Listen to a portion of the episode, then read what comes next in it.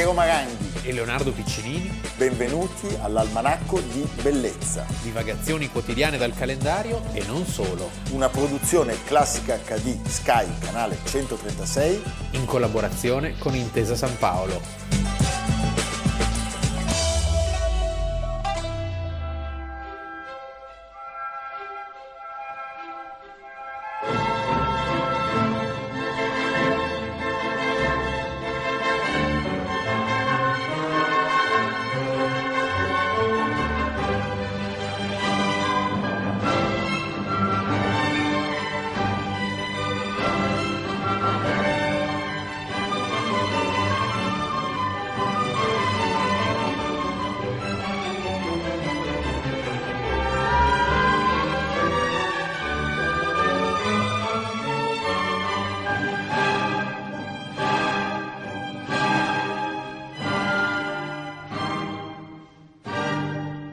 14 ottobre Almanacco di Bellezza, iniziare con Haydn e la sinfonia dell'Orso, l'Orso, ah. la sinfonia numero 82, splendida, splendida opera di questo grande maestro viennese, ci porta a parlare di un orso molto molto celebre, molto simpatico, molto dolce. Un grandissimo successo. Un grandissimo successo, eh, io l'ho scoperto tardivamente, cioè non ha occupato la mia infanzia. Questo orso, ce n'erano altri, penso a Pezzi, ah. che tu non, non, conosci. Se lo dici tu. Le avventure di Pezzi. ah. Però questo è l'orso, forse l'orsetto più famoso. Per antonomasia. È sì. Winnie the Pooh. Winnie the Pooh, che Winnie non c'entra, anzi c'entra con i Pooh.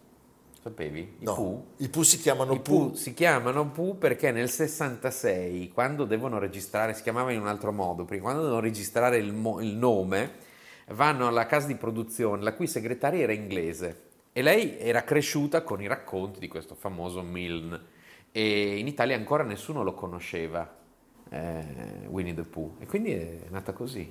Veramente? Vedi? Ma è incredibile. Allora parliamo dei Pooh. Sì. Eh, non parliamo di Winnie the Pooh. Piccola Katie. No. allora, Alan Milne è il creatore di questo personaggio che viene pubblicato per la prima volta il 14 ottobre del 1926 negli Stati Uniti naturalmente. Si tratta di un libro per ragazzi e si tratta di un libro che poi è destinato a diventare famosissimo Grazie sempre, a chi? Sempre è sempre, sempre lui, sempre sempre lui. Grazie a Walt Disney, naturalmente. Cioè è il simpatico sacchiotto, golosissimo di miele. Di miele, non di mele. Di miele. Di miele. Di, non di mieli, non di Paolo, Paolo Mieli, Mieli no. o delle mele.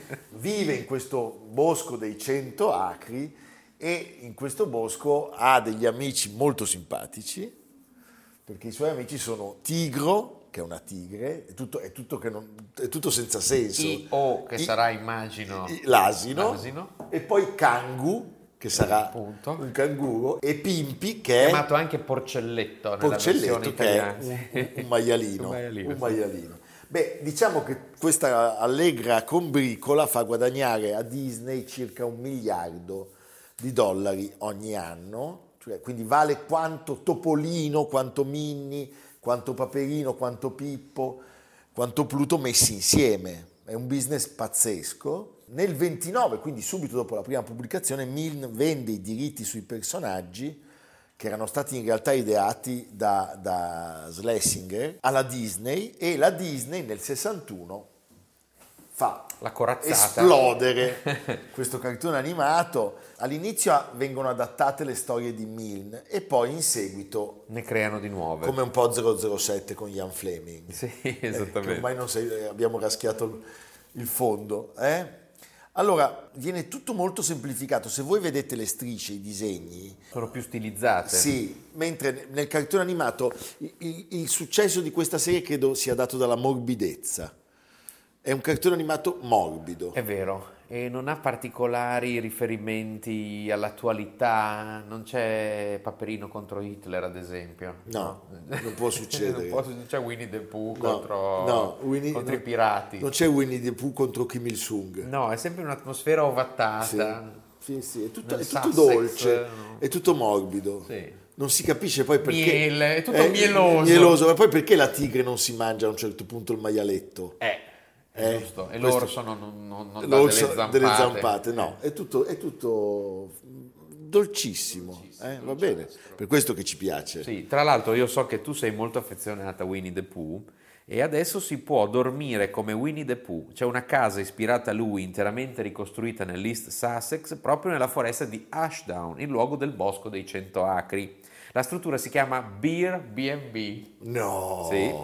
E l'host, cioè il proprietario della struttura, è Kim Raymond, disegnatore dell'iconico orsetto da oltre 30 anni, che ha detto mi manca solo di fare la casa, eccetera. Gli ospiti avranno a disposizione nella credenza della cucina scaffali colmi di barattoli di miele. Oh, stupendo. Allora, dove ero rimasto? Oh sì, ho i crampetti nel pancino. Mi ci vuole qualcosa di dolce. Io lo so che ancora di più rotondo diverrò, ma poi giù e su andrò con quanta forza avrò. Faccio sport, ma penso già a quello che mi va. Oh, latte, miele, cioccolato, dalla fame non ci vedo più, sono grasso e tondo Pooh. Dalla fame non ci vedi più, ho secchiato Winnie Pooh il figlio Christopher Robin aveva un orsetto che si chiamava Winnipeg.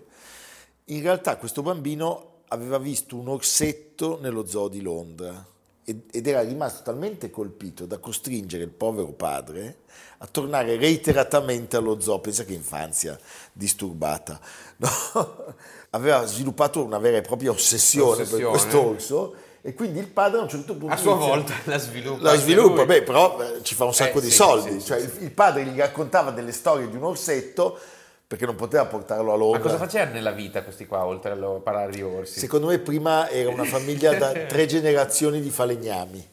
Il padre, a furia di raccontare storie sugli orsi a sto bambino, a un certo detto, punto mettiamo, si inventa... Eh, mettiamo la reddito. come lo chiamo Winnie. E poi arriva Pooh. Pooh in realtà che cos'era? Pooh. No, no non, era, non erano i Pooh, non era Pooh, ma era il nome di un cigno. Che il, no, è tutto vero, che il figlio aveva incontrato in un'altra occasione. A me viene in mente Fantozzi quando gli chiedono cos'è l'organigramma dell'azienda. Lui dice, eh, c'è tutto un prato verde. E poi dice, e poi lì a Gianni Agus, è venuto un cigno. Mettete questo contributo, è venuto un cigno. Guardi, lei adesso mi deve dire come è inserito nell'organigramma dell'azienda. Come? Lei sa cos'è l'organigramma, no? Nella, nella, nello, nell'organigramma, nell'organi, nel, aspetti. Ah, ecco, già Le branchie. quella... Ah, no, ah, ah quelli che... Ah, lo, lo, l'organigramma. Le pinne. No, no, ah, c'hanno tutto una... Ah, la cresta? No, quelli che hanno... So, sono al marasma più completo. No, no, non mi può dare una mano lei? Io? Lei, eh, lei non si ricorda niente del mio passato? Ma è lei che si deve ricordare qualcosa. Io, io mi ricordo solo... Solo? Un, un prato verde c'era. Un prato verde? E poi improvvisamente lì... Ah, sa... Dove? Lì, eh, più a sinistra. Sì, e poi? Un cigno è venuto. Un cigno? È venuto un cigno. Un cigno? Sì, tutto con anche lui? aveva che cosa? Un organigramma. Un organigramma eh no, cioè, al cigno? Mi sto confondendo, non mi ricordo più niente. Oggi Winnie the Pooh occupa uno spazio fondamentale nella, nella, vita dei bambini. Come sapete, i bambini entrano ed escono. Hanno fatto dei film. Sai cos'è poi il grande vantaggio dei cartoni animati? Mm. Che funzionano sempre. Cioè le serie per bambini sì. hanno una caratteristica straordinaria che è quella di esaurire un ciclo e di averne sempre uno pronto. È vero, mi ricordo Capisci cosa voglio dire? Chuck Castoro con la musica di Nico Fidenco. Cioè, Don Chuck Castoro. Don Chuck Castoro lo fai vedere a un bambino eh, oggi, certo, perfetto. perfetto. Allora vi racconterò una cosa, non c'entra niente ma ve la racconto. Tu sai quante puntate ci sono di Pippi Calzelunghe? No. Prova a dirlo. Mille. Tu dici mille, io pensavo, sai quante sono? 26. Cioè da 40 anni, 50 anni, ci sono 26 puntate, quindi vuol dire che durano 6 mesi, una alla settimana, e, e poi le rimetti in circolo, il, il, bambino che ha smesso di vederla ha un fratellino che inizia. Tu pensa... È, Come ottimizzare? Beh, un guadagno pazzesco, eh? Va bene. Senti, vogliamo salutare Winnie the Pooh eh, dicendo due cose. Allora, nel 60 è stato il primo best seller eh, fra i libri in lingua straniera nella classifica del New York Times. Pensa. E recentemente, 2018, un nuovo film che ha avuto un successo planetario. Il ritorno al bosco dei cento acri di Mark Foster. Di Mark Foster. Vi lasciamo... Con Ewan McGregor. Sì, nei panni di, di Christopher Robin adulto. Vieni, entriamo qui. Senti, non devi salutare la gente, hai capito, Pooh? Nessuno deve sapere che ti muovi e parli. Ma perché? Perché... perché... Tu sei diverso. E alla gente non piacciono le cose diverse. Quindi non devo essere io? No, no, tu devi essere sempre te stesso. Ora sono molto confuso. Forse sarà perché ho fame. Hai già mangiato? Oh sì, giusto. Allora non era abbastanza. Va bene, lasciamo perdere. Per adesso cerca semplicemente di essere te stesso ma meno esuberante. Espuberante. Sta fermo, rilassato, a bocca chiusa.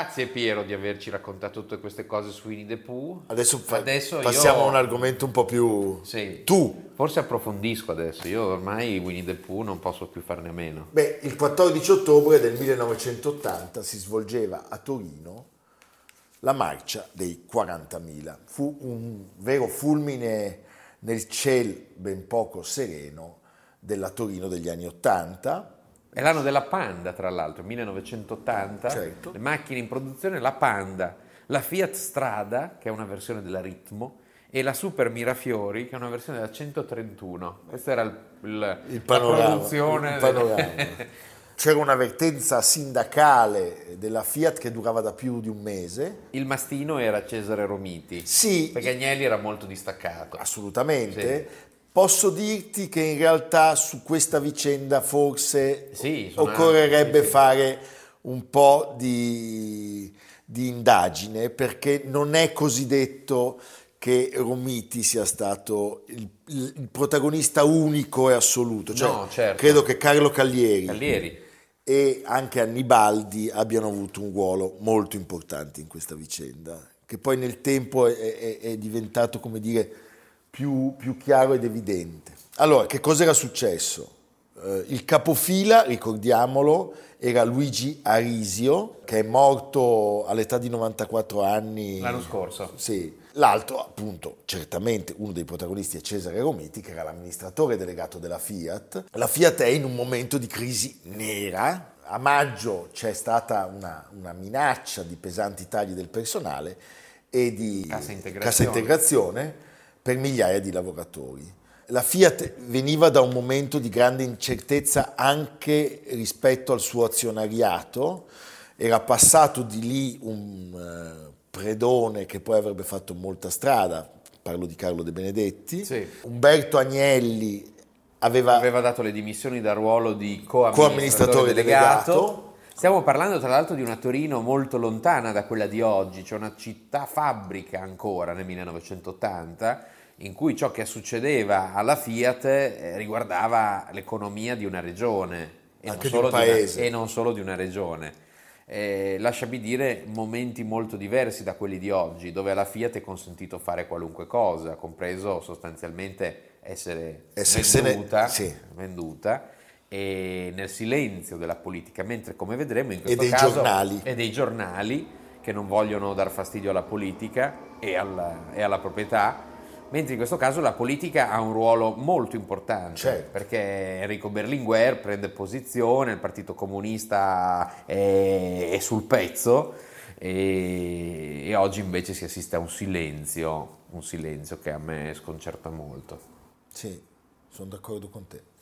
Eh, a settembre la Fiat preannuncia la messa in cassa integrazione di 24.000 dipendenti per 18 mesi, ai quali si aggiungono, dopo una settimana di difficili confronti con i sindacati, quasi 15.000 licenziamenti. Eh Scatta lo sciopero generale eh, con il blocco dei, can- dei cancelli, il picchettaggio degli ingressi agli stabilimenti. Ricordiamo, sono anni terribili. Siamo appena usciti dagli anni di piombo. Sì, non, in realtà non siamo ancora usciti dagli anni di piombo. Sì, stiamo avviandoci a una normalizzazione dei rapporti e, della, e dei rapporti soprattutto dentro le fabbriche. Dentro le fabbriche. Beh, che nelle fabbriche certo. c'erano stati dei casi tremendi. Certo. Berlinguer arriva davanti ai cancelli di Mirafiori e pubblicamente dà il suo appoggio, l'appoggio del partito, del Partito Comunista Italiano, all'avvertenza sindacale. In qualche modo lascia intendere che l'eventuale occupazione della fabbrica avrebbe avuto il consenso della parte politica del partito. Nel frattempo la Fiat è costretta a fare un passo indietro, cioè il 27 settembre, eh, il giorno dopo le dichiarazioni di Berlinguer, il governo, governo Cossiga, eh, dà le dimissioni e quindi a questo punto in qualche modo... La Fiat si trova con le spalle al muro. Sì, perché non perché ha neanche l'interlocutore. Non ha interlocutori. E quindi fa un passo indietro sul licenziamento, ma insiste sulla, sulla, cassa, sulla cassa integrazione a zero ore e sul prepensionamento degli operai anziani. I picchetti a questo punto continuano e ahimè ci scappa anche il morto perché Vincenzo Bonsignore, un dirigente di 48 anni, è colpito da infarto mentre cerca di bloccare i blocchi di Mirafiori. Tu sei una, hai ricevuto lettera di licenziamento? Di cassa integrazione di cassa zero integrazione. Sì. Eh, senti, ci sono molte donne che hanno ricevuto nel tuo Tantissime. reparto la, la Tantissime ci stiamo chiedendo tutte con quale criteri abbiano fatto queste scelte. Combinazione sono sempre quelle persone che si sono fatte rispettare, quindi hanno fatto fuori prima quelle là poi loro dicono che ci sarà il rientro, tutte quelle balle lì, tanto non ci crediamo. Quindi, ma proprio per niente. Tanto Quindi, loro... le, le, donne del tuo reparto sono in lotta anche loro, solidarie sì, o sono dentro? Sì. E anche quelle lì che non hanno avuto la lettera sono solidarie con noi, senz'altro. A questo punto entra in scena un soggetto decisivo. Sì, perché Romiti nelle sue memorie poi avrebbe confidato che Agnelli stava per cedere e eh, gli aveva concesso sostanzialmente tre giorni di tempo per trovare un accordo con i sindacati prima di accettare un compromesso al ribasso. E a questo punto entra in scena Luigi Arisio. Luigi Arisio era un, uh, un dirigente, un caporeparto delle sellerie, se non sbaglio, che lavorava in Fiat già da diversi anni, aveva sotto di sé circa 250 operai. Eh, lui di fatto guida una, una, riunione in via informale di quadri impiegati Fiat al Teatro Nuovo. E questa cosa sfocia in una manifestazione per le strade di Torino, quella che doveva essere semplicemente una manifestazione di uno sparuto gruppo di colletti bianchi, vede una partecipazione straordinaria di migliaia di cittadini torinesi che eh, sfilano dietro a degli striscioni dove sostanzialmente c'è scritto vogliamo la trattativa ma non vogliamo la morte della Fiat. È una città che si muove e che risponde. La, la marcia prende il nome della marcia dei 40.000, in realtà ci sono come sempre sui, sui numeri delle versioni discordanti perché la questura e la sinistra concordano nel parlare di 12.000 manifestanti, mentre Arisio avrà, come dire, anche l'onestà di dire che non erano più di 30.000. Il 40 nasce da una ironia dell'allora segretario della CGL Luciano Lama che disse sì, sono 40.000, come dire, ma sì, esatto. aumentiamo. E però questa cosa poi... E però poi prende piede. Diventa e, un autogol certo. di fatto, perché Lama dicendo sono 40.000 eh, di fatto stabilisce quest, questo numero questo, eh, e anche questo nome, questo nome che poi agisce perché è un momento di svolta. Di fatto tre giorni dopo, solo tre giorni dopo, si chiude la trattativa tra la Fiat e i sindacati, vengono ritirati i licenziamenti, ma si va avanti con la cassa integrazione per 22.000 operai e diciamo, è un momento decisivo nel cambio dei rapporti tra la politica, i sindacati e le aziende, che poi verrà ricordato spesso e forse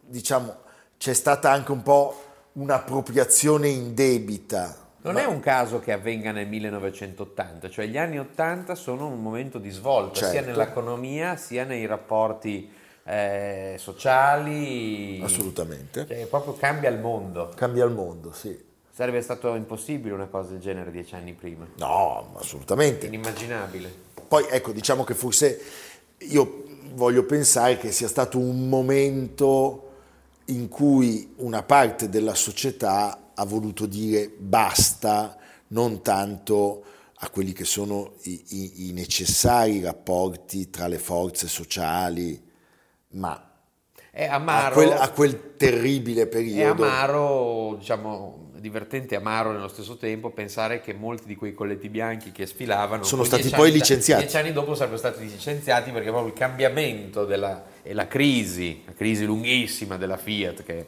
che dura fi, fino ad oggi, eh, portò poi a, con la stessa nonchalance a sbarazzarsi di questi ragionieri, certo. eh, capisettore.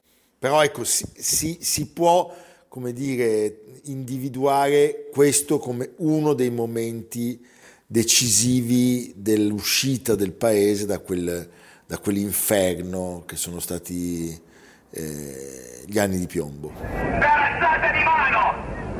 Allora, chi approva l'ipotesi di accordo con le cose che abbiamo specificato prima? Alzate la mano!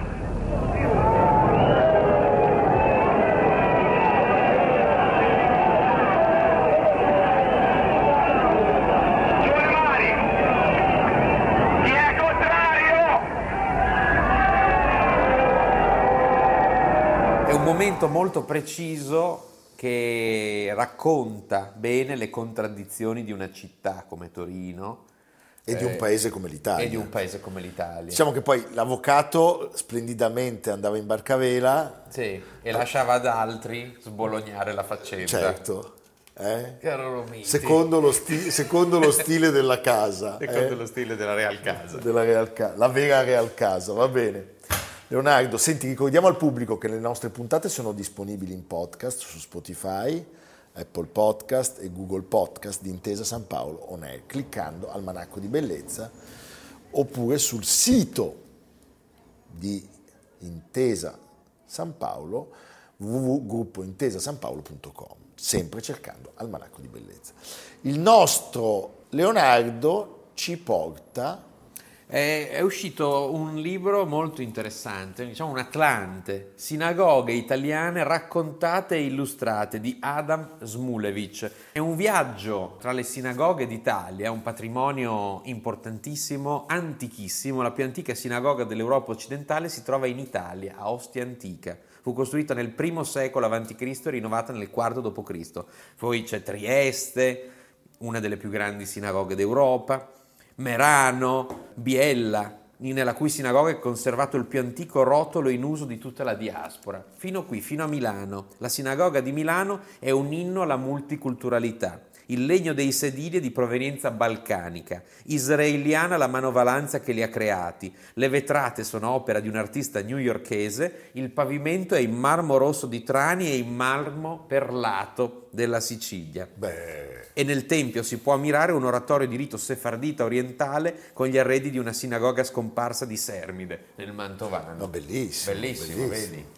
Evviva! Tutti in sinagoga. Tutti in sinagoga. A domani. Almanacco di bellezza a cura di Piero Maranghi e Leonardo Piccini. Con Lucia Simioni, Samantha Chiodini, Silvia Corbetta, Jacopo Ghilardotti, Paolo Faroni, Stefano Puppini. Realizzato da Amerigo Daveri, Domenico Catano, Luigi Consolandi, Simone Manganello, Valentino Puppini. Una produzione classica HD, Sky Canale 136 in collaborazione con Intesa San Paolo.